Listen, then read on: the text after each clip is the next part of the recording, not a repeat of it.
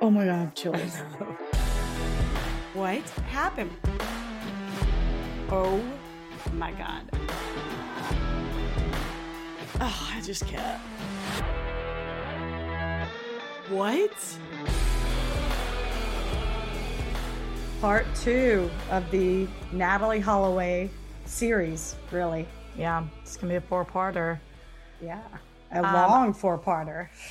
I'd like to apologize in advance. This is Rachel. I swear I have COVID or something. I feel like dog shit, but I'm here.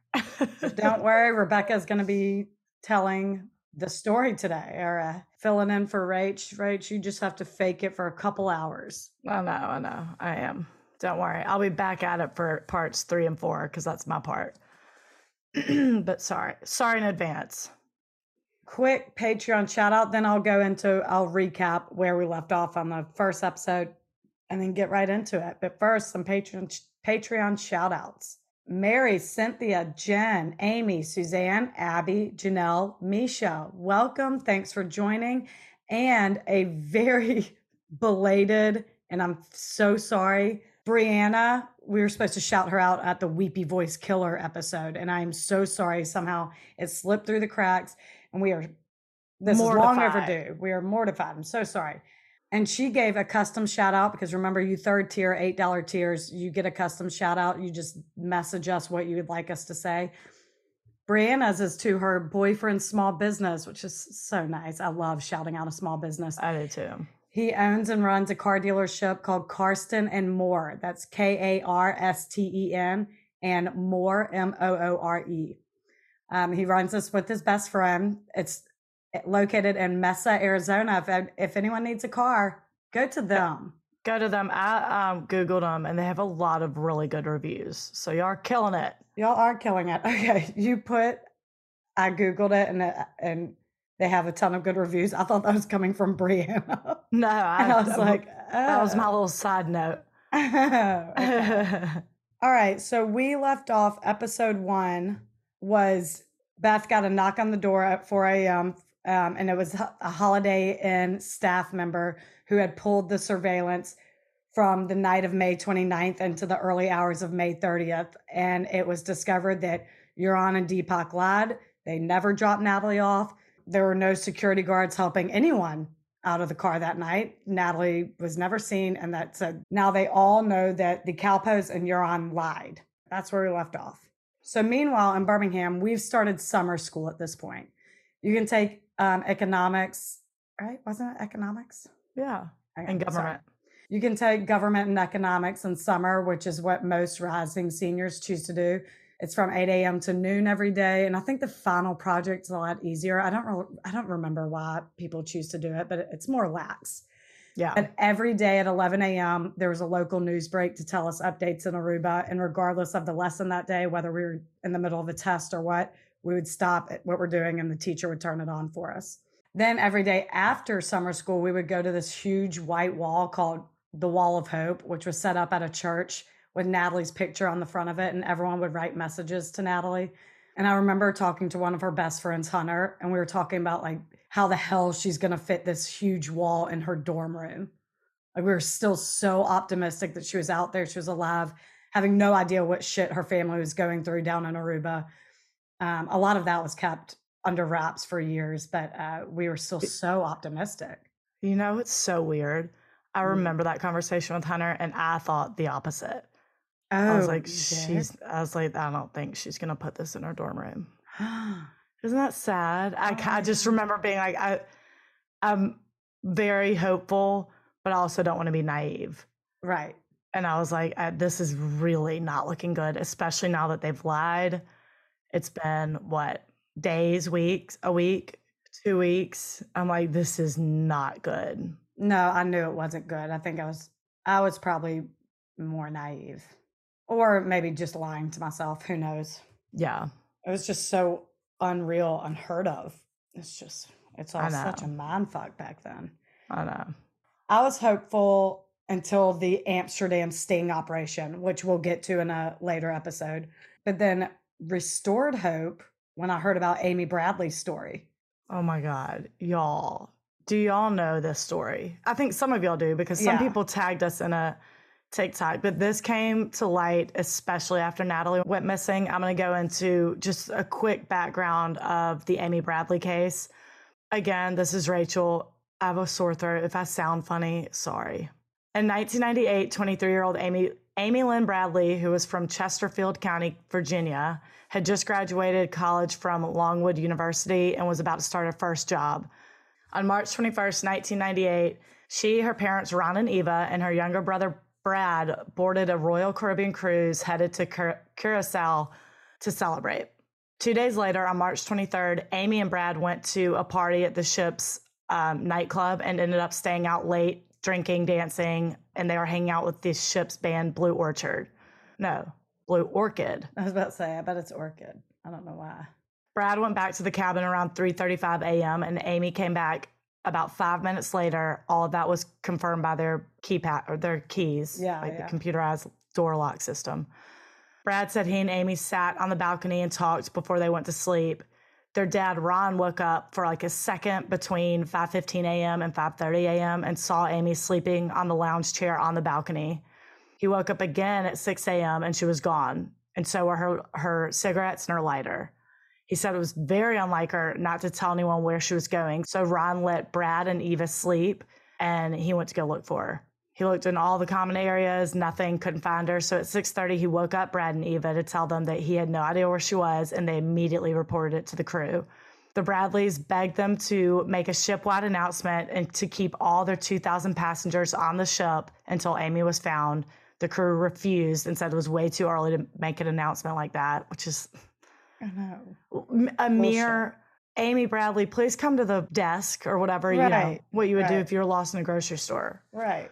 It's like it's just do that. I Right. understand. Anyway, finally at 7:50 a.m., most of the passengers had gotten off the ship, and then they made a announcement asking Amy to make her way towards the purser's desk. Like exactly what they wanted. God. With no one there to listen. Right. After no response, the cruise staff searched the ship between 12:15 p.m. and 1 p.m. Like they waited that long to oh, start Oh, like really looking. They got a lot of And- flack for their slow response. And for oh, 45 minutes, how big is this ship? I know. Royal Caribbean, it's big. Yeah. After official authorities were notified of Amy's disappearance, the Netherlands Antilles Coast Guard launched a four day search, which concluded on March 27th. They didn't find anything, but decided that Amy had either committed suicide or fallen overboard. However, it was known that she was a very strong swimmer, and there was no evidence of any of this. They were just like, she disappeared, she fell over. There's very little information to go off of, but on the morning Amy went missing, two passengers told Ron that he they saw a woman matching Amy's description in the elevator. She was holding cigarettes and a lighter. Beyond that, Amy was notably seen with a Blue Orchid band member, Alistair Douglas, a- aka Yellow. Stupid nickname. That's a color. it's not a name. so she was with him that during the party when she and Brad stayed out. A videographer captured them dancing together, but Yellow claims to have left the party at 1 a.m. Amy has never been found, but there have been multiple sightings of her, Multiple. leading to a belief that on that fateful morning, Amy was taken to be sold into human trafficking. Here are the sightings. Later in 1998, a cab driver said that a woman matching Amy's description approached him with an urgent request to use this, to use a phone, but this sighting was never verified. And she went missing in 90. in uh, March 97. I mean 98. Oh, okay. So, So this was a, a few months later, yeah. In August 1998, a Canadian tourist claimed to see Amy walk, walking with two men on a Curacao beach. Amy was desperately trying to get his attention, and he was certain it was her because of her tattoos, which were very distinct. She had Tasmanian devils spinning a basketball on her shoulder. She had the sun on her lower back, a Chinese symbol on her right ankle, and a gecko lizard around her navel. He said he was two feet away from her. He was absolutely certain this was Amy, but he lost sight of her at a cafe. In 1999, a member of the U.S. Navy reported that a woman in a brothel claimed to be Amy and asked for help. She allegedly told him that she was being held against her will, but he didn't report it because he would have gotten in trouble with the Navy. being at a brothel. So he waited until he retired and reported it. But again, there was no evidence. It was just like, I promise this happened.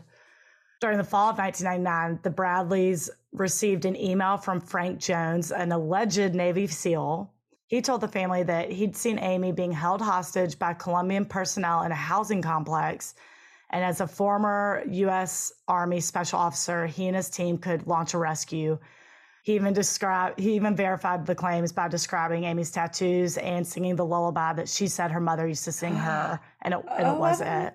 I didn't know that. Yeah. Wow.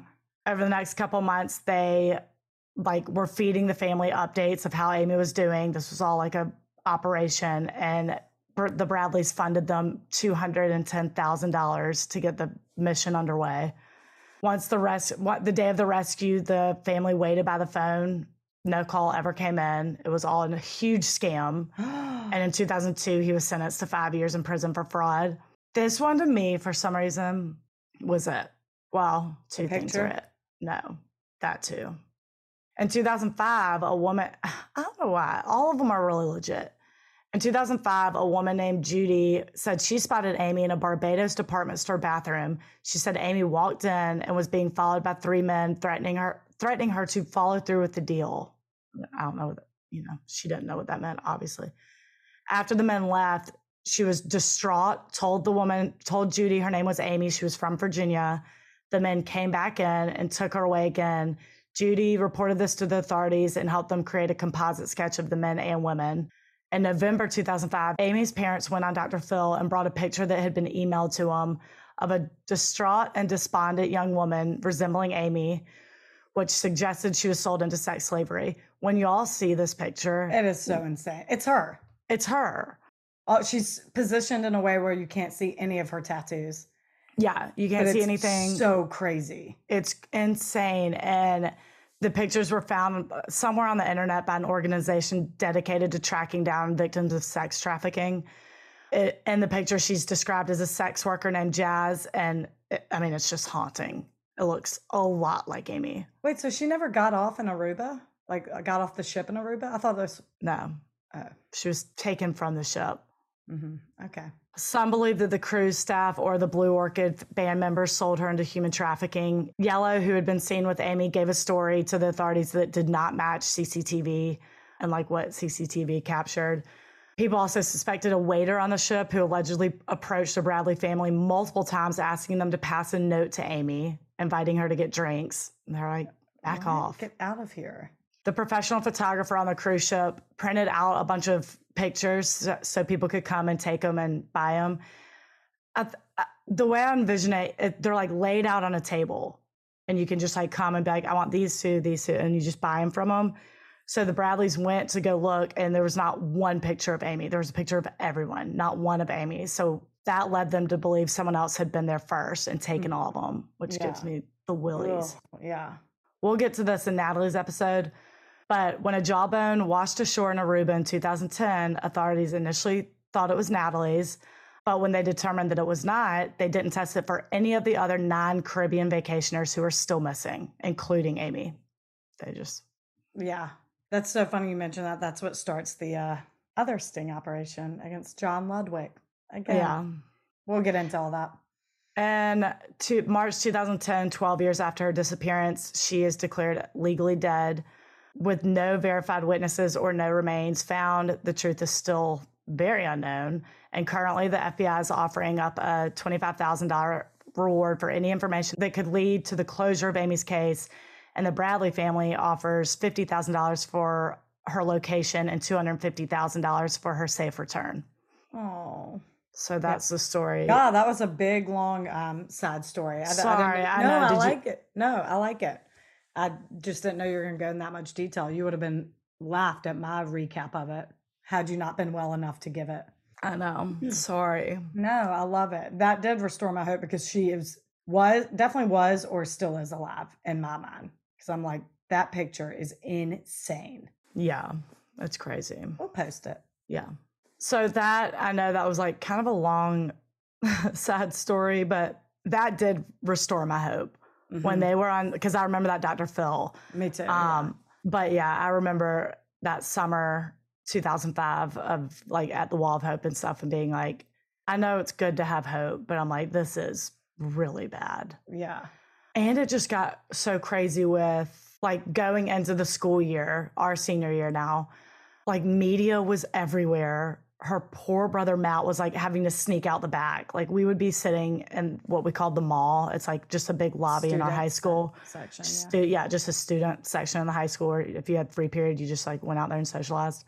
And like news vans would pull up and he would bolt out the back. Right. So, and like the first day of school, when the principal, like we're just going through everything. And he goes, Now I want to talk about Natalee Holloway. And I was either sitting next to Matt or he was a couple people down. And he like, my stomach dropped. yeah. And he got up and walked out of the room. Like, oh, I was Oh. like, this is so sad. Right. Just like surreal. I know. It's crazy. It was really, it was a crazy time. And we're going to say that probably a million times in this series, but um, it was. So There you go. there you go. At this point in the investigation, Beth is at a complete loss, knowing something terrible has happened to her daughter, and this little shit and his friends are the only ones who know what it is.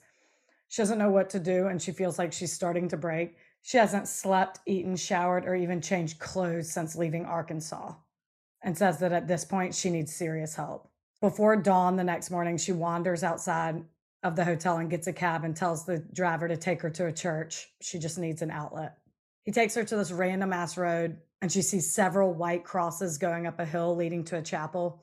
She gets out, falls to the first one, yelling for God to give Natalee back. She goes to the next one, does the same thing, just yelling for help.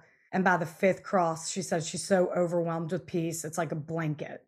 And it's at this point she knows that Natalee's with God. Oh my God. I know. She's still going to fight like hell, hoping that she's wrong. She continues on to each cross until she gets to the chapel, and then the cab driver comes in and prays with her. Uh, Aruban cab drivers, I'm, I'm time and time you, man, again. time and time again, you prove your angelic selves. oh my God. They light a candle for Natalee, then he goes back to his cab and waits.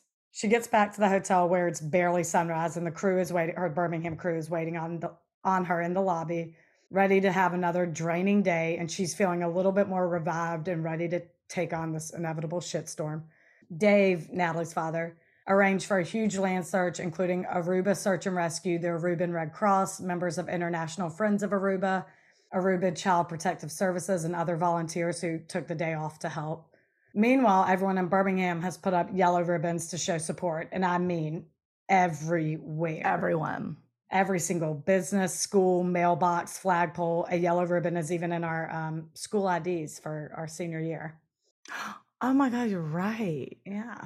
So now they're popping up all over Aruba too.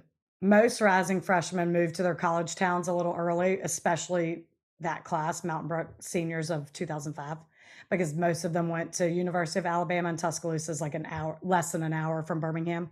But all of Natalee's friends stay in Birmingham. They stay together, waiting for her to come home, and by no means go out. Not once did they go out. Yeah. It was a summer you don't expect before your freshman year. It was only a Oh. month before this that they were like talking about what sorority they wanted to be in, and now they're talking about sex trafficking and setting up interviews with the FBI. And in some cases, being publicly blamed for not physically pulling her out of Joran's car. But this is what gets me because it's important to remember he lied to them. To them, he was an attractive tourist who played poker with their guy friends all week and was staying at the Holiday Inn. So getting in a car with what looked like a cab, some cabs in Aruba are gray sedans, hmm does not strike me as incredibly stupid. Even now, Natalee I- catches a lot of shit and it pisses me off so bad because how often we've heard, like, well, she got in a car with a guy she didn't know while wasted. What do you expect? What did she expect? Um, a hangover, probably. Like, right. And not I'm not just saying this because of the circumstances. She was like such a good girl. The one time she lets loose, she Mhm. Has earned it. She's worked really hard. And the absolute worst possible thing happens. It's really unfair. I did a lot of stupid shit. Oh my even God. after this. Yeah. It, Natalee didn't even have a cautionary tale like this to prevent her from doing it. I did. And I, I still, Yeah. accepted a drink from a stranger. Gotten, we've all gotten in a car with a stranger. And Oh it's like one of those things like if you get home safe, it's barely an afterthought. But if you're a victim of a crime, you're an idiot who should have known better. Yeah. It's ridiculous. No, it's so dumb. So at this point, every media outlet is camped outside the Holiday Inn. Beth holds a press conference broadcasting a plea to Aruba to invite FBI to assist. Of course, the protocol is that Aruba has to invite or ask them to come. And to their surprise, Aruba actually gets on TV and agrees to bring them down to the island. And legal attache Doug Shipley is on the next flight out. With the more media attention it got, the more people wanted to help. US Airways agrees to lock in the lowest fare for people flying to Aruba to help search for Natalee. Oh. Delta flight attendants start offering their buddy passes to people. Special customer service representatives were assigned to assist anyone wanting to fly down there. I mean, this type of camaraderie, I just That live is- for it. I love it. Oh my God. Yeah. Every day in Aruba, the family has a daily briefing with the FBI in what is called the 007 room. Then they report back to all the volunteers what they've learned, tips, and prepare for media interviews, all that.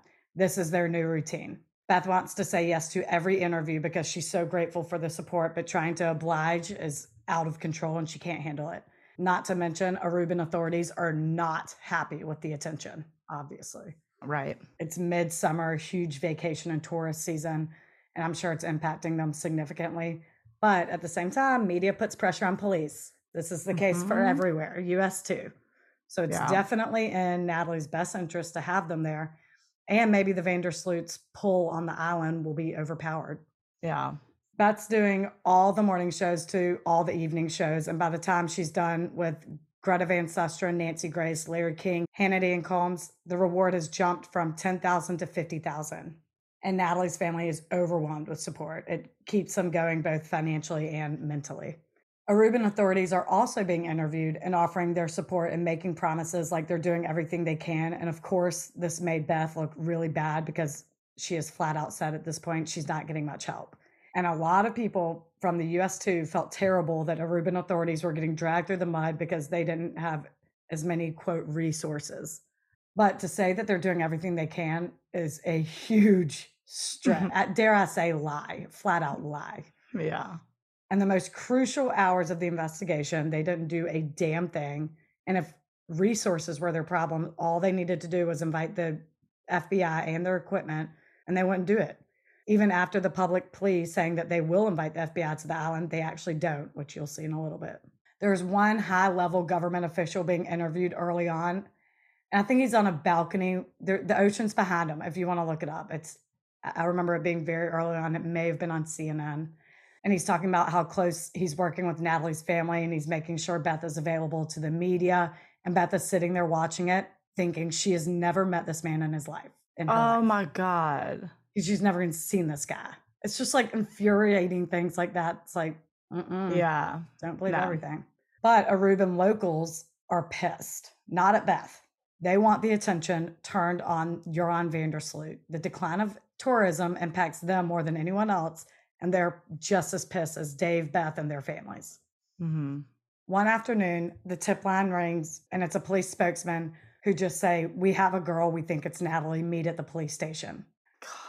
Jug is out doing ground searches and gets the same tip from a newspaper reporter. So everyone drops what they're doing and hauls ass to the police station. Beth gets in a cab. This is the only cab driver in the story we're not going to like. Oh no. Beth gets in a cab and the driver is fucking with her. He's going the wrong way. He won't press the gas. He's acting like he doesn't understand what she's saying. And Aruba is not a big island.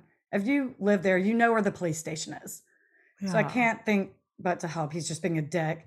Beth has been to the station a million times at this point and knows exactly how to get there. So she's giving him turn by turn re- directions and he will not follow them. He keeps telling her in some stoner way, relax, don't worry.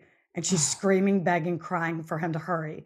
He's not doing it. So she reaches down, she reaches her hand down to the floorboard and presses the gas with her hand. What? She said something is so sinister about this cabbie. I don't know if she's right and this guy's just a piece of shit or he's been messing with her or it's an extreme case of island time. But I'd lose my damn mind. I haven't I have my own problems with island time. Oh, why? Tell me more. Well, just- yeah, I get it. But I find it self-important and inconsiderate. oh, I think it opens the door for someone to tell me to chill out and relax, and that will send me over the edge. especially when I'm looking for my missing daughter. Right. But in, in any s- scenario, Hell hath no fury like a woman being told to calm down. I just Ye- it rude. It's annoying. Yeah. Oh my god. I'm too impatient. Totally. I gotta plan a wedding in Oh St. John and talk to me about island time. Rach got married in St. John. It was the best. It was the best, but yeah, I bet that They're wedding like- planning was lax. Oh my god, it was so lax. I was like, everyone's gonna show up, right? The band was like, why do you want to give us a deposit? I was like, because I need to make sure y'all show up. They're like, why wouldn't we show up? I was like, I, because I haven't paid you. I don't know. Just let me pay you, please. Sign this contract. They're like, we're not. The, an email. This email's the contract. I was like, oh my god, okay. they showed up. Everyone, they did show up. They killed it. Everyone killed it. But it Look, was I rock on a vacation. I could do it for a week, but my God, I get so impatient. I'm like, will you just I open my damn beer? especially no, especially when looking for your Oh, I daughter. I can't. Yeah, I I'd be infuriated. Yeah, so she physically put her hand on the gas. I was just like, get out of here. So anyway, they finally get there. They see crowds and crowds of people. People. They're obviously the last ones there, but she's so hopeful and gets this like holy shit feeling that this is it. She's about to hug Natalee, hold her, and take her Ugh. home. Police have a picture of Natalee, so she's thinking surely they know it's her. The detectives only let Beth and Jug inside. I'm not sure where Dave is at this point. They get in and they wait, constantly waiting in this godforsaken place. But 30 minutes pass, then another, and Detective Jacobs finally opens the door and brings out a girl who appears to be American, completely strung out of her mind. Her head is bobbing, her gla- eyes are very glossy. She does have brown hair, but Beth overlooks that and goes straight to her face. Obviously, it's Oh. not Natalee. But that makes like, who is that girl? Oh my She's probably in trouble too. Right.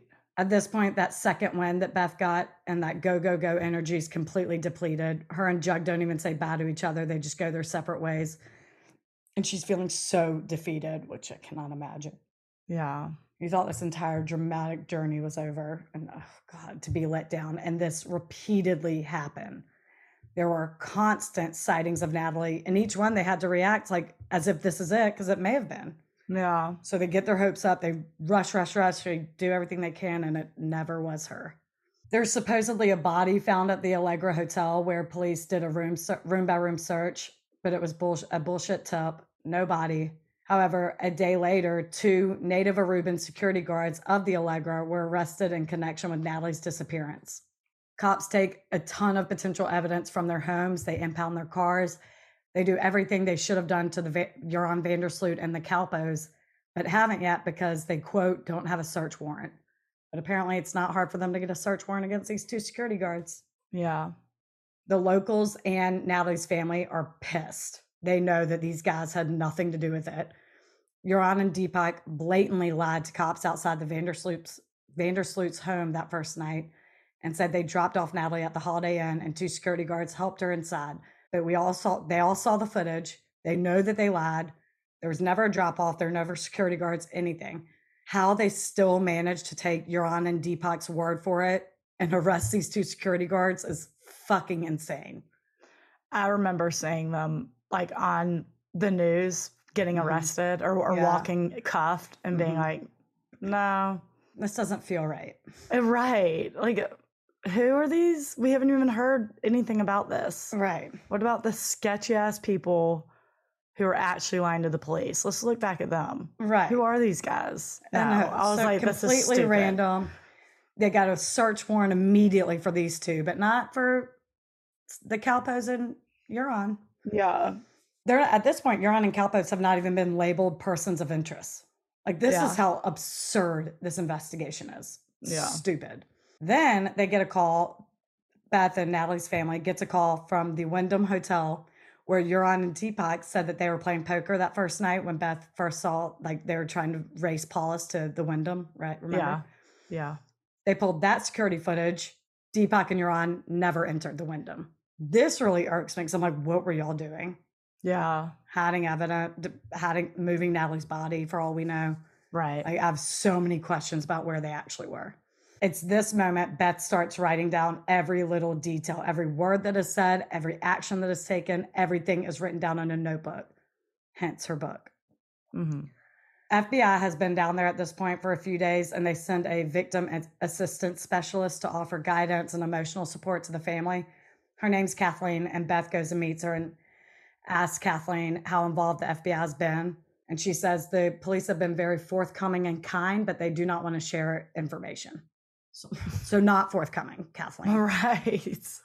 So now everyone, the entire group, is keeping their own journals of their own experiences throughout the day. And I don't know why this is literally the only time I laughed rereading this book.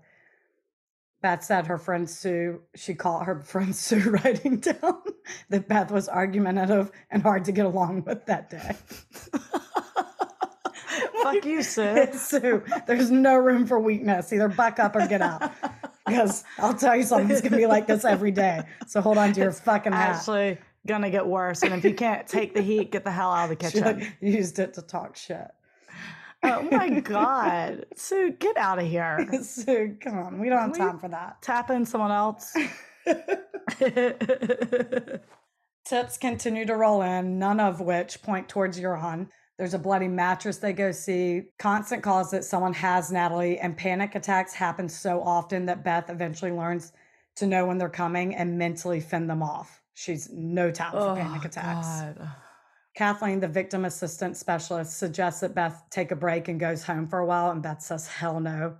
As more people come to help from Birmingham, the more Xanax and Valium come with them for Beth, but she doesn't take one. She wants to remain alert. 10 days after Natalee was last seen, their prayers are answered and finally arrest Joran van der Sloot, Deepak, and Satish Kalpoe on suspicion of kidnapping and murder. 10 days to get their story straight, 10 days to destroy Yeah. evidence, 10 days to be coached by fucking Paulus. Mhm. Joran's apartment at the Vandersloot's home is finally searched, not the whole house, just his little quarters, and Deepak's car is impounded.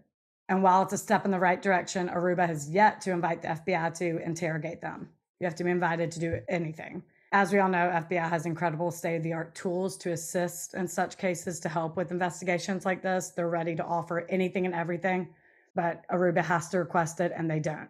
And spoiler, they never will. They get all their information from police chief Jan van der Straaten. So the only thing the FBI can do is prepare and put things in place in the event that they're allowed to participate. That night in the 007 room, Doug Shipley with the FBI tells Beth that what he's learned that day is that Joran and the Kalpoes are all pointing fingers at each other. And with that, he tells her it's really unlikely that Natalee's alive. That said it was like a gut punch. It was like a bullet hit her in the stomach and it was in front of a room full of people. While she knew this might be the case, she went, like when she went to the chapel that day, she was very hopeful and thought maybe there was a 50 50 shot. But when the FBI tells you that it's unlikely, it's soul Yeah. crushing, I'm sure. Yeah.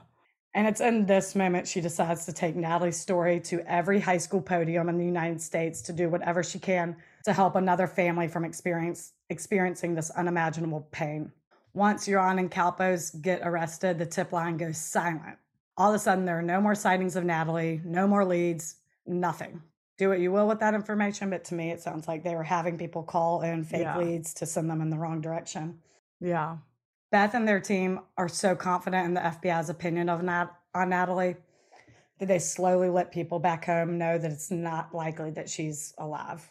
This is around the time people were completely split. Do you remember this time? Like there were a lot of people who thought this the entire time. Yeah. And as I said, I was hopeful until the first sting operation.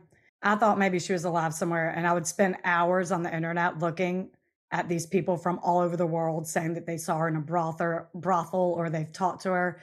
And I really think early on, I sent Matt Holloway a website of someone saying they saw her, which is so obnoxious. Like, you know how many internet sleuths there were and how many people were on this case. But- But me, my little 18 year old self, was like, Matt, Matt, there's an anonymous guy on a blog saying he saw Natalee in some random ass country. You need to drop everything you're doing and focus on this. No, I think we showed it to Nancy and Anola first. That's oh, her Oh, did mom. we? That's yeah. Our good friends I really think family was Matt. really good friends with Natalee's family. I think we showed them first, and they're like, and maybe they said then send it to Matt, but I think we showed them first. I So swear. Sorry if I did, Matt. Oh yeah, maybe we did. Um, remember when we found that hotel.com review? We went back Mhm. through um, Aruban hotels, their reviews for, on hotel.com or um, one of the trap Yeah. Travel Whatever. TripAdvisor. Trip TripAdvisor, sorry. And went back to 2005 just to read all the hotel reviews. And like someone said, one hotel that was under construction had like a horrible smell Yeah. or something. And we are like, this could be something. Yeah. Remember that? Yeah, because there's a um, rumor or a report that maybe maybe it was a building next to the Holiday Inn was under construction and she might be in the foundation Yeah. Or something. So I went all the way back to that week to make sure there was construction. And people were complaining in 2005 of construction next door. So I was like, oh, that might be something. And yeah, they said, but I think there was a review about how bad it smelled, but they're like, it might be the fish tank that's on top of it or the ocean or like beachy, fishy Yeah. smell or something. Yeah, Yeah. I remember that.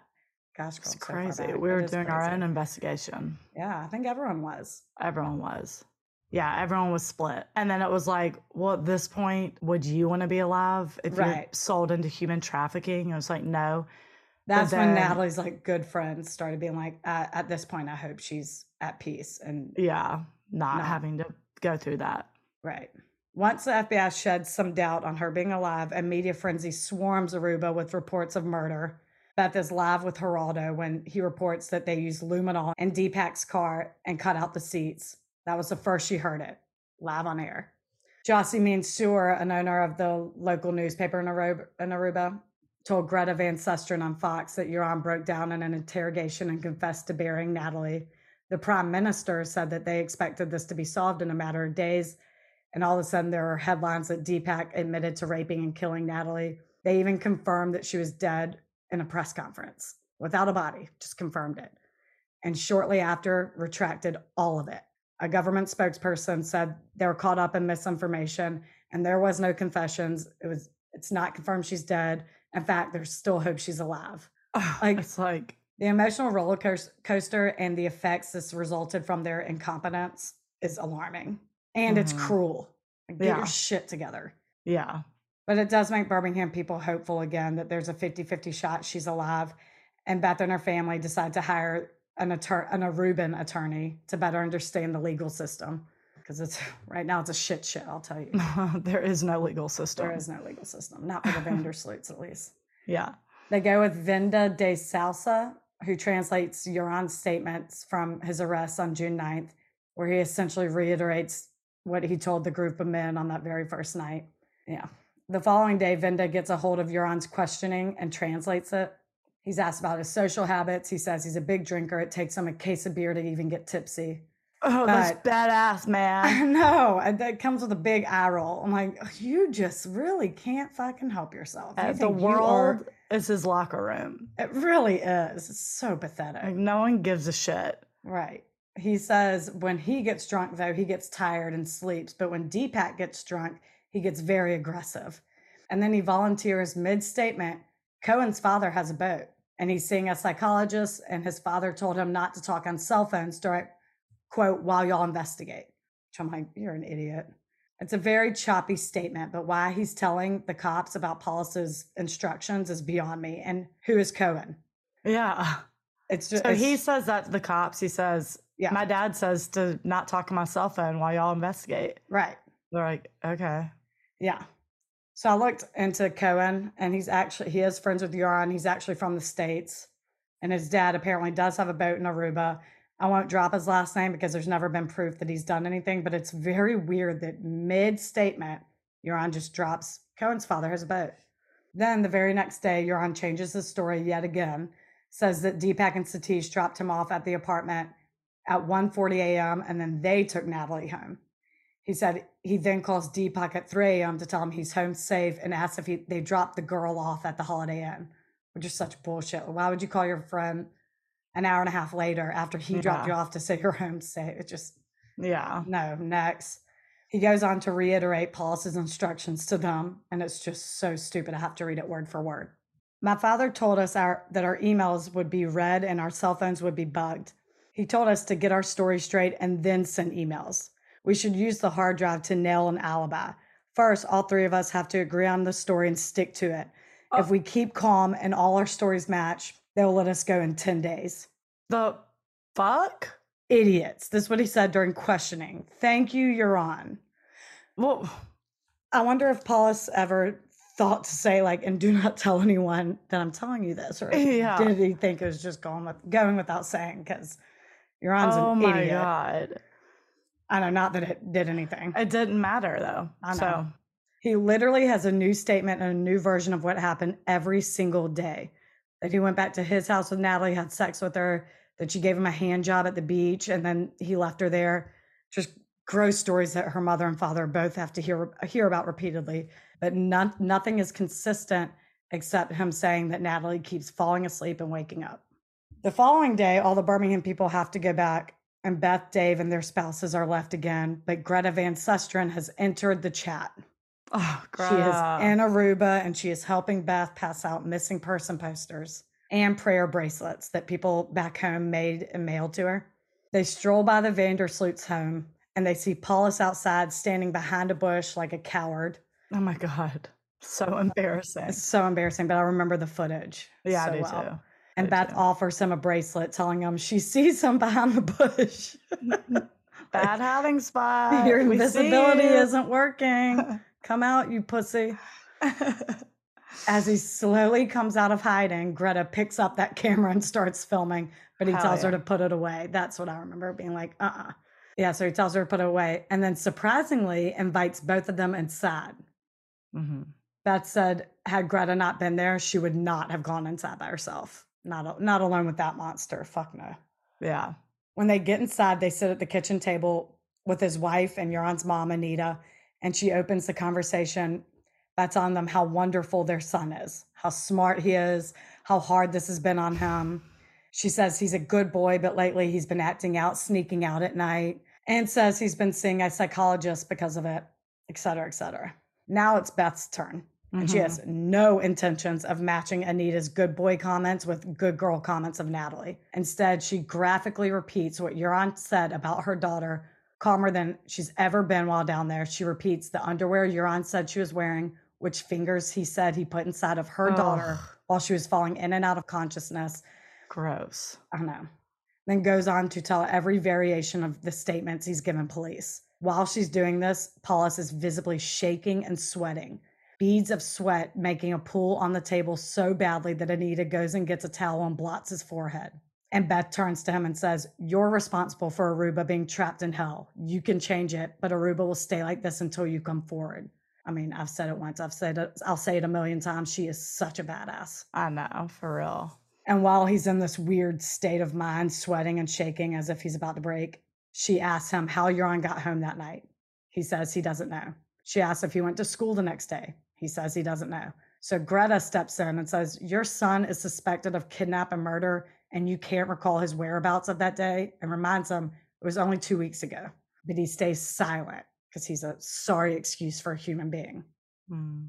A few days later, Paulus is arrested and questioned after Aruban police caught him in a lie. He changed the story about the time he picked up Joran that night, the night of May 30th. First, he said he picked, quote, them up at 4 a.m. at McDonald's. Who they are has never been confirmed. He doesn't know if, the, we don't know if he means Natalee and Joran or Joran and Kalpoes. He later changed it to say he only picked Joran up at 11 p.m. May 29th, which is obviously bullshit because I think the bar closed at midnight on that Sunday, and even Joran said he was with Natalee until last call. Yeah. Also, if that were the case, why wouldn't you just tell Beth that at the kitchen table?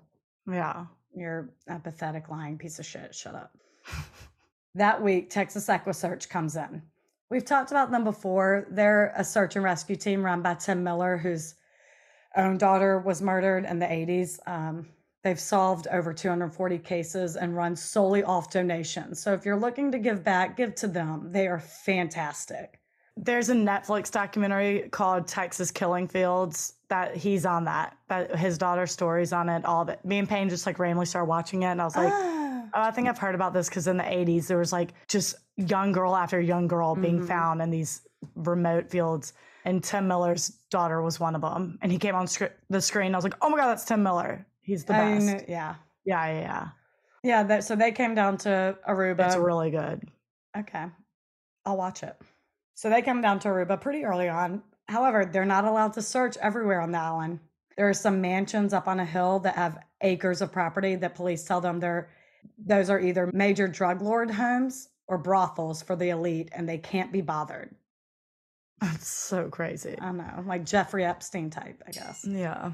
Shady ass stuff. They can't even bring in their deep water search equipment. Again, they have to get approval from from Aruban authorities, and all they have to do is make that one phone call to give the nod, give the approval for their equipment being used, and they won't do it. So actually, Tim and his team get too fed up and they leave the island. Mm-hmm. And it's actually on this day, Beth's phone rings. She picks it up and hears a man on the other end say, Beth, hi, it's Brett Favre. Stop.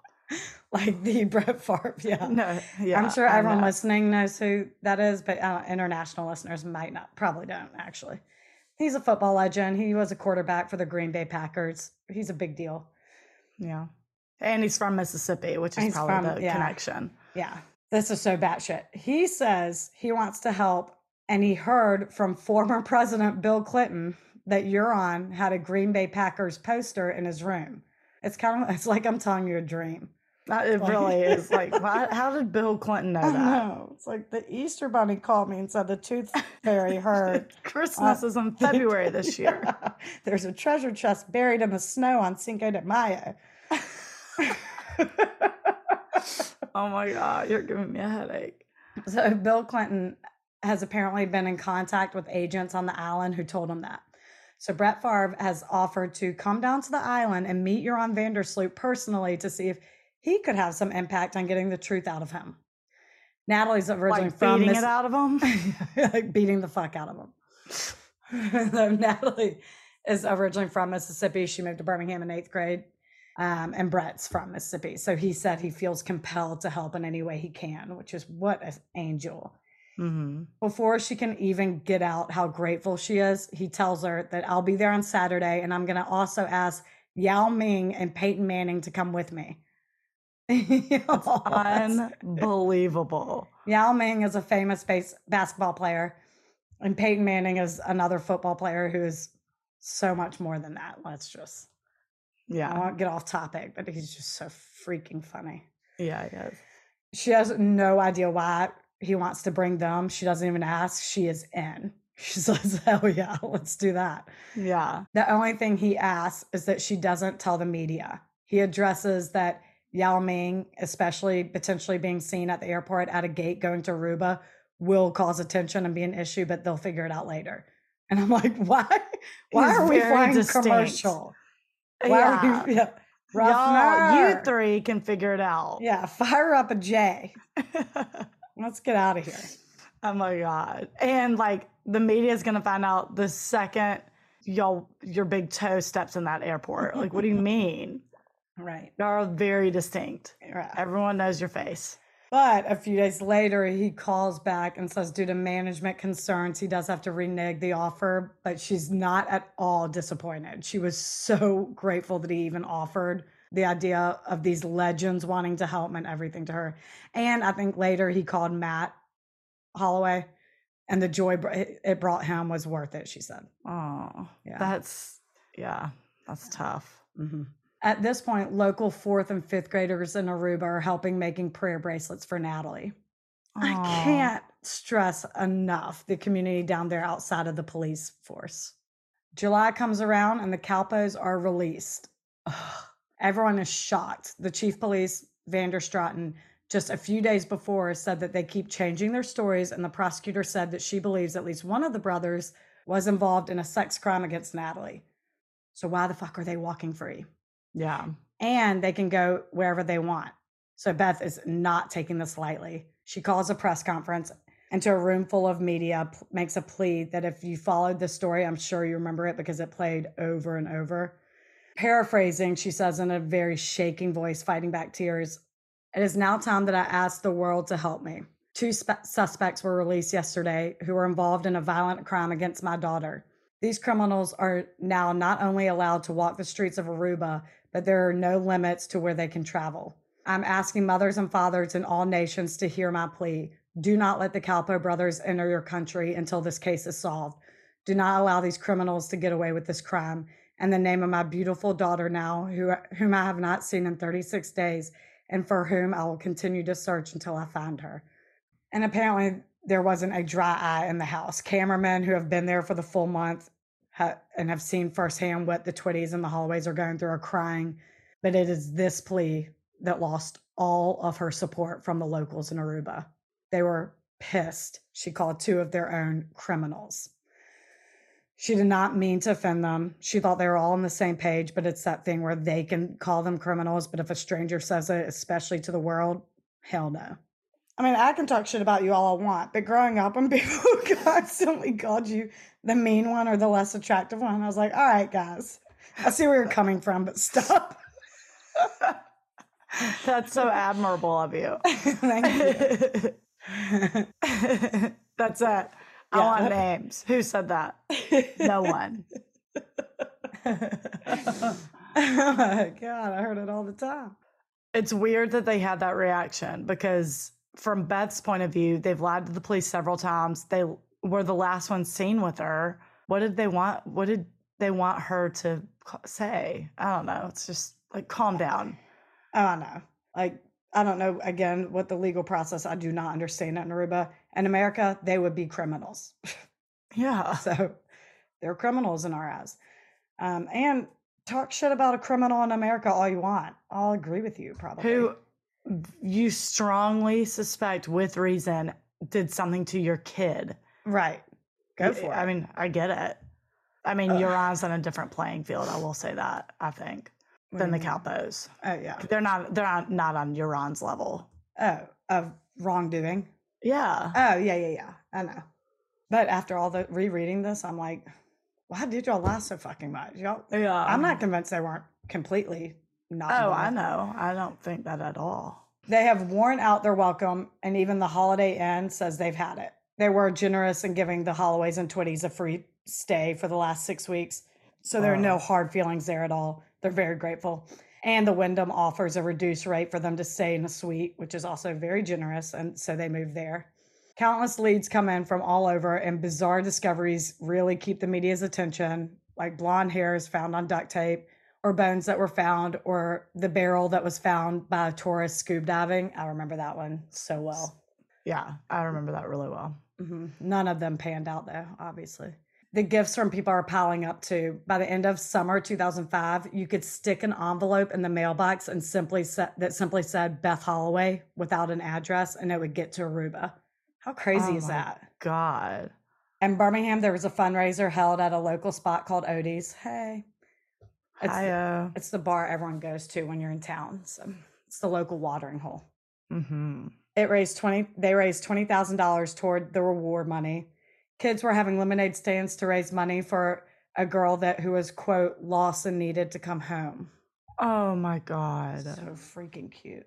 Blockbuster even donated to the reward money, so that tells you, God, how many years has this has been? Oh my It's God. insane. Yeah. Then Courteney Cox, who is from Birmingham and went to Mountain Brook High School, reached out to Beth about putting an auction together. She gathered several items from various celebrities and it was held at this big event space downtown Birmingham. She wasn't there. She was actually in Canada filming a movie with Tim Allen, but she joined virtually. And there's a big screen where she spoke about Natalee and how how hard this hits home for her. That event alone raised about uh, over a hundred thousand dollars. Beth's Oh. colleagues donated their vacation days so she would still get a paycheck while being down there. And remember, her son, Matt, is still in Birmingham. He was going into his junior year and was working at a grocery store that summer, and the tabloids featuring his sister made him physically sick. Because keep in mind, more than more often than not, they were defamatory. It was like Natalee is not the good girl she's made out to be, and like articles of drug addiction and some bullshit like that. So the managers took them all all off the shelf so he wouldn't have to look at them. Oh my God. The only time Beth comes back into town is to help Matt prepare for the school year. And anywhere she went, people just stare at her. I mean, I guess it'd be like seeing John Ramsey, Yeah. John, JonBenét's dad, people. And she does happen to date him later on down the road. But the rumors of them, I'll just address it now. The rumors of them getting engaged were not true. They met at a fundraiser, hit it off, dated, broke up. He's Mhm. married to someone else now. John Ramsey is, just FYI. Mhm. But the recognition in public didn't stop with Beth. Later in the school year, me, Rach, and Matt went to dinner one night, and a, came, a woman came up to him to offer condolences.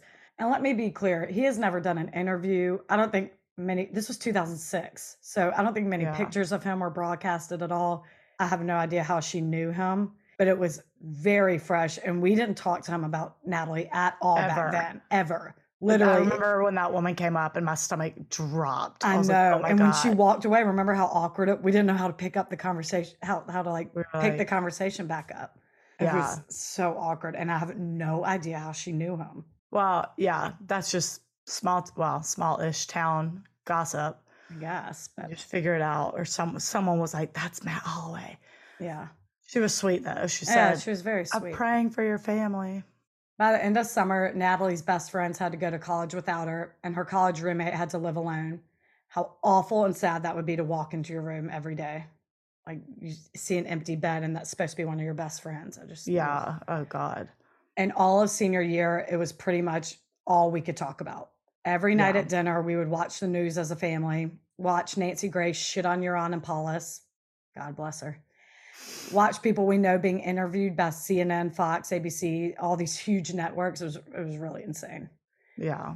A Gardner gave a sworn statement in front of a judge, prosecution, the defense, Joran, and the Kalpoes, saying that he saw the three suspects near a pond at 2:30 a.m. on the night of May 30th, and even gives specific details saying Joran was driving, Deepak was in the passenger seat, and Satish was in the back. Very detailed. The FBI is present for the sworn statement and said the Kalpoes are panicking. The FBI is later contacted by an unidentified Aruban woman who called them and said Deepak asked her to lie for him and give an alibi. They couldn't trace the calls between international towers, but they obviously notified the Aruban authorities. And with that, plus the sworn statement from the Gardner, the Kalpoes are rearrested. It makes me wonder like, Satish has not said a word, if according to all these police I documents that I've know. When. I'm you're like, saying you really loop him in. Yeah, when when you're saying Deepak and Joran were lying, I was like, is Satish just like standing there, Yeah, I guess. mouth shut, not saying a word? Yeah, Someone get him alone in a room. Right. We'll start talking. Right. And like Deepak asked this woman to give an alibi and Satisha's arrested. It's like, again, growing up, that identical twin of one's in trouble, Oh the other one gets it looped in immediately. Oh, a hundred percent. Yeah. By August 2005, things were looking very promising, and even the FBI is optimistic that the suspects will be brought to justice. Beth takes another trip back to Birmingham, and at this point, she won't leave the island unless someone is down there, quote, with Natalee, as she puts it. So friends and family offer to fly down there so she can fly back for a few days. One of the times she flies to Birmingham, then back to Aruba, she's at the front desk of the Wyndham when a guy comes up and tells her he needs some of Natalee's hair. He apparently has a divining rod mechanism that will find hair that he has to hair that's in the ground. She gives him a few strands from Natalee's hairbrush, and within 30 minutes, he says he's found her. She's in a four foot lava rock, and he'll need a jackhammer to get through it. They know she's not in there. He just wanted the reward money. Once the reward, reward money was increased, they got an average of 60 calls a day on the tip line saying shit like this. And anyone from psychics to people who claim they've been taking care of her in Venezuela was one. One even said she's teaching English somewhere. It's all over the place. Is it a, a million dollars at this point? Yeah, Unheard of. a million dollar reward. Yeah. And I Mhm. remember like being just talking about about it with, you know, whoever in Birmingham and being like, I mean, people people saying I didn't say this. I was like, y'all, this is insane. I mean, a million dollars is a lot, but like I think we could get it to 10. So like like as if that was not that Yeah, much. I was I like, know. you literally see five thousand dollar rewards. This was Right. one million dollars. Right. Whoa. Talk about a bubble. I know. We lived in quite crazy. the bubble. It is. September 1st, 2005, the court is asking for DNA from the three suspects, and their attorneys are fighting it. Which that sentence Right. alone, I'm like, y'all just not y'all are just not requesting DNA, and why are you Yeah. fighting it? So it's crazy to me. Beth's new attorney, Helen, also needs to know what the name of Natalee's flip flops are that she was wearing that night. They were rainbows, but authorities won't tell guess. Helen why they're asking this. She's confident they must have found them in Joran's house or something, but only four hours later, they announce all three suspects are being released. And to be clear, Dutch interrogators are just as outraged as FBI, claiming this would never happen in Holland. So everyone but the defense is pissed. Aruba really has their own legal process and runs the show. It is very weird. I need an international attorney to really break this down for me. They didn't get DNA samples from the suspects when they were arrested in June. They can arrest anyone for lying to police, but changing your story 150 times doesn't necessarily qualify as lying. I just, yeah. And when someone straight up confesses to a crime, they need, quote, physical evidence before making an arrest. It's just all very strange and incredibly confusing and frustrating. Or maybe this is just how the law is applied to Vandersloots. I do mm. not know. Yeah. After hearing this, Beth's world crashes down again. She's in her hotel room in the corner, sobbing, completely defeated. And in this moment, the hotel maid comes in to change out the towels, but instead cries with Beth and starts begging God to help this poor lady. Oh so my sweet. God. I'm just going to throw in all the kind moments too, because I shit on the police in Aruba a lot. So I'm just uh, yeah, sure. Uplift the locals. Totally. Downstairs, the Strategic Communications Task Force is holding a media meeting to give instructions for Saturday's release and says that there will be an imaginary line around the Vandersloot home, and if anyone crosses it, they'll be deported. They also increased network broadcasting licenses, which honestly, I don't know anything about. But apparently, one CNN producer said what cost the network $400 in June was all of a sudden costing four times that. And it's essentially a way for Aruba to shut them out and get them off the island. Yeah. The judge initially told FBI and Dutch interrogators they would be released October 1st but with media very focused on Hurricane Katrina, he decided to release them on September 3rd to avoid scrutiny, media scrutiny. For an island so worried about reputation, they sure have no problem screwing a victim's mother, I gotta say. Yeah. And this is more evident when Beth finally gets her revised statement translated, the one that the, the detective interrupted their dinner to have her re sign because the dates were wrong. Mm-hmm. Well, she had been requesting for months for the translated version. And when she got it, she was shocked they changed her words. Oh my God. Her encounter of that first night at the Vandersloot's house was very detailed and very specific, very clearly describing the conversation she had with Paulus Vandersloot, naming him Paulus Vandersloot. And in her revised statement, it said that she had a conversation with an un- unknown man in glasses, removing what? any mention of Vandersloots in general. Then prosecutor Karin Janssen found that they removed all the sexual content Joran gave that night from their Aruban police statements. No mention about what Joran said about Natalee's underwear, no mention of them making out the back seat, nothing. Either they removed them themselves or the police that accompanied the Birmingham crew that night at the Vandersloots left that part out of the statements. So the judge never heard any of that. To him or her, Joran never admitted to being with Natalee. Oh my God. Just batshit. Like, this is the shit we're dealing with. Yeah. We ain't in Kansas. No mo. but they really underestimate the power of Beth, a mother yeah. scorn. She and Jug from the beginning said if suspects walk, they're going to talk. They're going to tell the world what those three suspects said, how much they've lied, everything. And it just so happens that this is the exact moment Beth is scheduled to be on the Dr. Phil show. She runs it by the FBI and they tell her there are no rules anymore, no secrets. She can do whatever she wants, say whatever she wants, do it.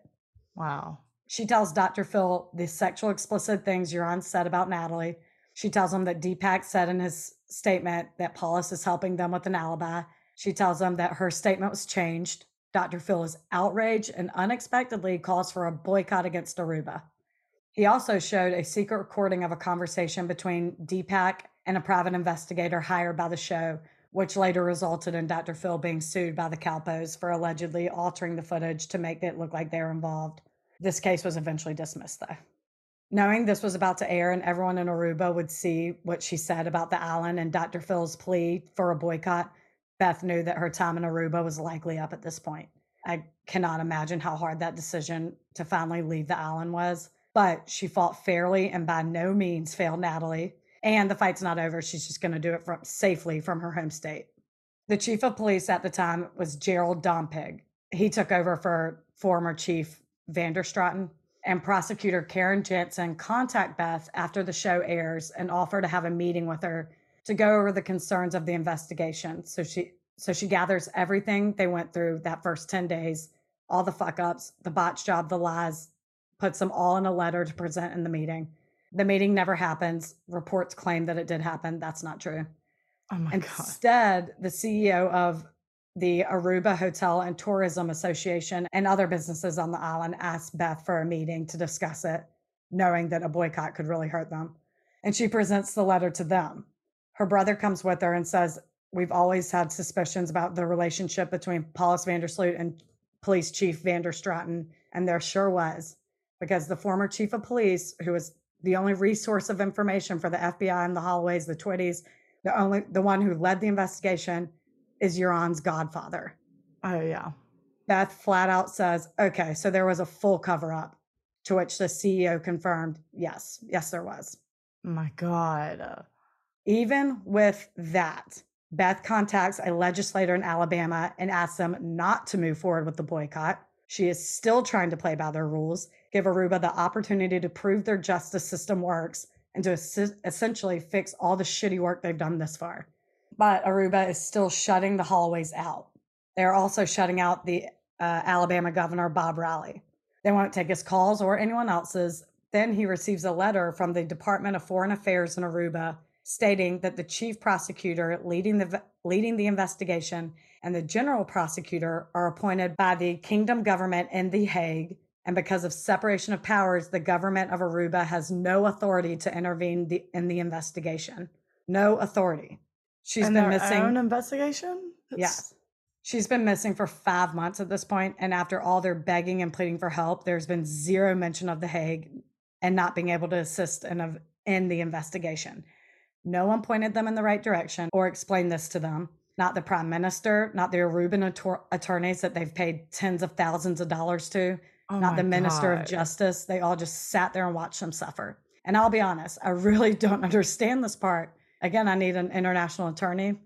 But to me, it makes it sound like this whole time The Hague should have been running the investigation and Aruba is bowing out, wiping their hands of this. But after this Yeah. point, it's not like The Hague steps in and takes Right. over. No. Aruba still calls all the shots. So they may like have to invite them too. I don't. I, I don't asked know. my other sister who's an event planner, but missed her calling to go to law school. And she like, sent me this whole long email about she looked up the Netherlands, like everything. Um, she's kind of confused too. Uh, she says her understanding is that Aruba has jurisdiction over internal affairs, but the kingdom, aka the Netherlands, governs all international affairs. And maybe this, Yeah. Okay. I don't either. and maybe a listener gets it. It'd be like, like if someone went missing in Puerto Rico, I'm sure they do their own, they do what they will. But the U.S. is. Like, yeah, I don't know. I don't know. I don't know. I don't know, and I don't want to speculate. But Beth and the Alabama governor are stunned and pissed. And with this, onward and upward with the boycott. Yep. Enough is enough. And this is their final attempt to get Aruba's attention and cooperation. So, a group of us drove to Montgomery after school one day and watched Governor Riley sign the bill saying he believes Natalee's family has been patient with Aruba to a fault. And the governor of Georgia and Arkansas follow suit. So, we have three states that have boycotted Aruba. Beth hires inter- international lawyer John Q. Kelly to help file a civil suit against Joran Vandersloot. And with that, there's almost no money left to fight for Natalee. She gets the opportunity to sit down with Secretary of State Condoleezza Rice, who says she wants to help get FBI involved in this case and essentially figure out how to force their way into Aruba. In the meantime, Beth refocuses on what she can do to help move forward while still fighting for Natalee. She starts reaching out to other parents of missing children to offer help. In her book, she mentions that a young teacher in Osceola, Georgia went missing in October and she goes to meet the family and help search for her. Oh my God. Of course, we all know now she's referring to Tara Grinstead, Yeah. which was eventually a huge case thanks to Pay- Payne Lindsay's podcast, Up and Vanished. Back then, I think it was a huge case too, but I doubt everyone in the country would know who that is if it weren't for Up and Vanished podcast, you know? Yeah. Yeah.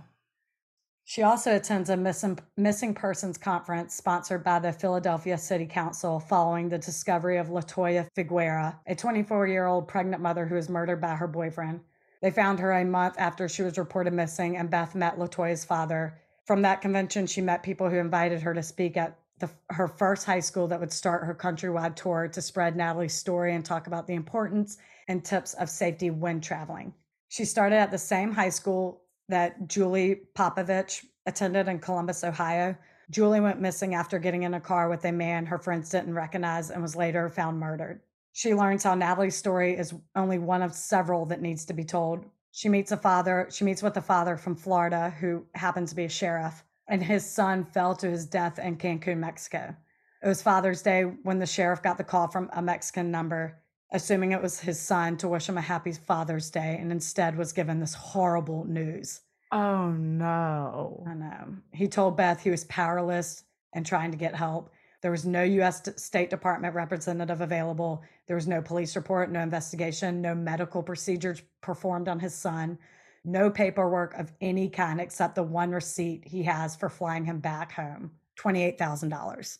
Oh my God. To this day, he has no idea what happened or how it happened. Oh my God.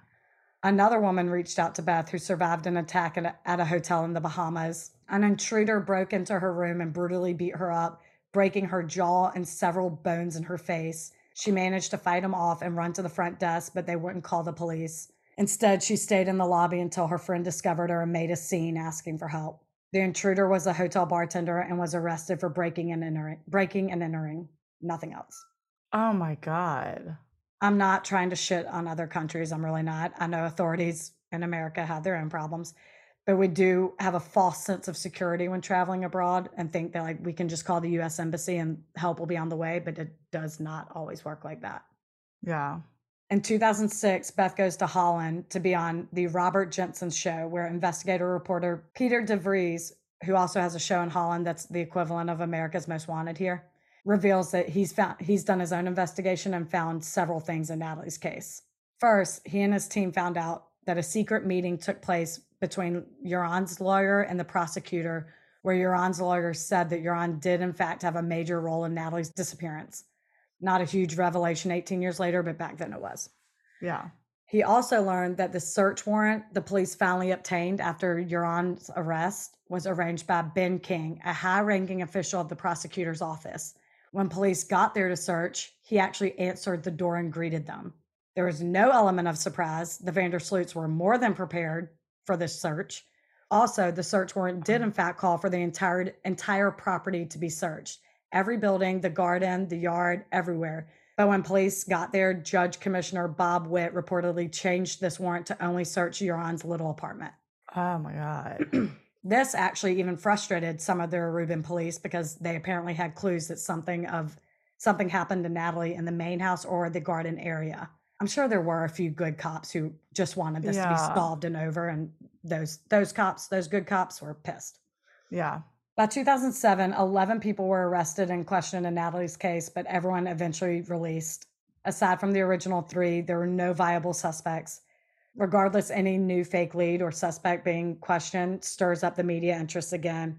And at this point, we were in college where we're still being talked about constantly. Mhm. Matt sent us, remember when Matt sent us a huge bag of prayer bracelets and we passed them out to anyone who would have them or anyone who wanted them? Yeah. Yeah. And some people were less sensitive than others, calling her a whore or a dumbass. I mean, And I'd like to say we ignored those annoying comments, but we didn't. God, we'd argue back so hard. Oh my God, people were assholes. Even the senior year, we had a football, a Friday night football game, and the opposing team, the stands were yelling, Where's Natalee? Oh, I forgot about that. I'm like, Y'all are like, Ruthless.